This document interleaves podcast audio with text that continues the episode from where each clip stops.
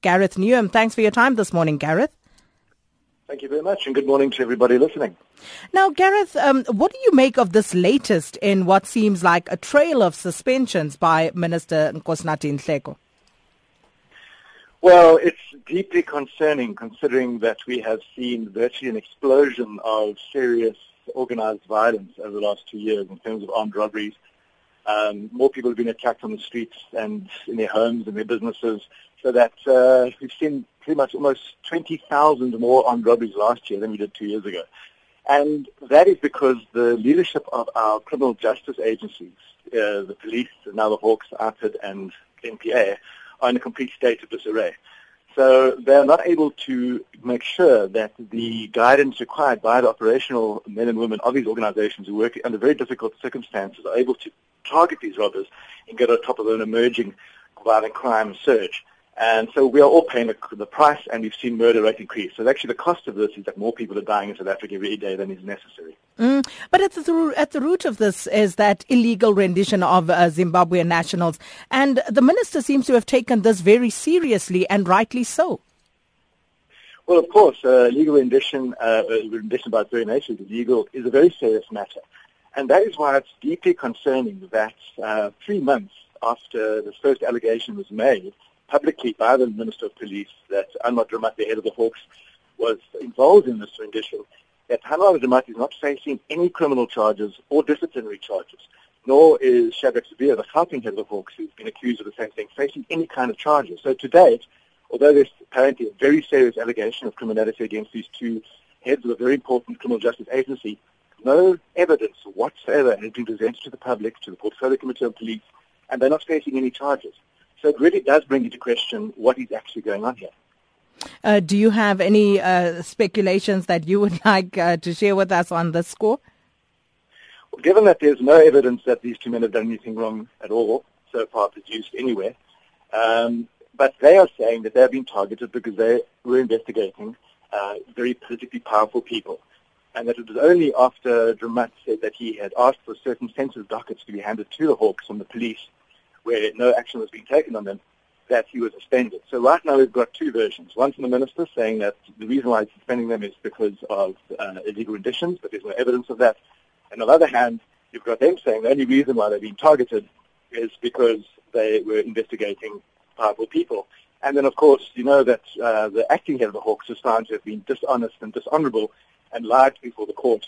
So you're starting to see a pattern where those that are on one side are increasingly, well, they have no evidence and increasingly seem to be dishonest. Um, but right now, those on the other side, Dramat and Sibiya, um, are, their, their version seems to be standing up. So right now, it seems to be a, a, a political ploy to try and remove them, to protect certain people from being investigated. But and there's another side to this, which is uh, the legal wrangles that are going on. You know, uh, suspensions being declared invalid, and I think on Monday, what uh, was quite a severe blow uh, when a judge actually found that the acting uh, bo- uh, Hawks boss Berning and Ntlemeza lacked integrity and showed contemptuous disregard for the law. Now, surely this cannot bode well. Of course not, because the Hawks play a very important role in fighting organized crime and high-level corruption. So right now, people who may want to work with the Hawks or bring evidence before the Hawks know that the head, acting head of the Hawks is dishonest and biased and acts illegally. So that is another thing that brings the police minister's uh, version into contestation. Because if the minister was really concerned with trying to clean up the criminal justice system, surely the first thing that should have happened after a high court judge finds that the acting head of the Hawks is dishonest and dishonorable should have immediately suspended him and started disciplinary procedures against him because he's acting against the South African Police Service Code of Conduct and Code of Ethics. So if no action is taken against the head of the Hawks after a judge has considered all evidence and found him to have been dishonest, it suggests that the real reason is not that there is an attempt to clean up the police and improve things. It suggests that there's political machinations um, because there's no consistency. Some people are being suspended, others are being promoted, even though they're dishonest. Mm, but what do all of these suspensions, the court rulings, the appeals, and all of these wrangles, what do they do to the normal functioning of these security institutions and also the reputational damage uh, that is being done to them? It severely undermines these institutions. Although most uh, hardworking men and women in the Hawks, in the police, in the prosecuting authorities get on with their daily jobs, they keep their heads down, and they just try to do the best they can. what happens is when you have a problem of, say, organized crime, or particularly robberies, you need to get different functions to work together. So you need the different organ, organizations to bring the different capacities they have to bear, to share information, to share knowledge, to work together, to plan in order to get on top of serious violent crime. And that is not happening because of all this fighting going on at the top of the organization. So that the, the, the men and women who need support, need guidance, need resources are not getting it in the first place. Secondly, their morale is affected because they suddenly start realizing, well, it doesn't really matter if I'm a really hardworking, good and honest police official because those that are dishonest are being promoted and those that are working hard, well, they kind of get ignored. So it undermines the morale of the organization. And of course, you have public trust. The public see this going on. They say, well, do I really want to give evidence to the Hawks? Do I really want to work with the police? Well, can I trust them? No, I know I cannot trust the head of the Hawks. They, the judges found him to be dishonest. We know we cannot trust some of the people in the prosecuting authority. They've been found to be dishonest.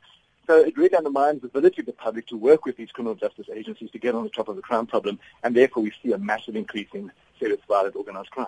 And uh, just uh, before I let you go, speaking of the NPA, um, some of the headlines this morning, uh, Jiba faces fraud and perjury charges. What do you make of that, Gareth? Well, she was found in two different court judgments. In one court by the Supreme Court of Appeal to be uh, dishonest um, and basically abused her powers when she removed the or withdrew the criminal charges against the current head of crime intelligence, Lieutenant General Richard Mdluli. Um, so she's facing charges in relation to that. And then secondly, she tried to falsely prosecute or abuse her powers to prosecute the head of the Hawks in KwaZulu-Natal, who was also involved in investigating corruption of powerful people. Uh, and she's now facing perjury charges in terms of that.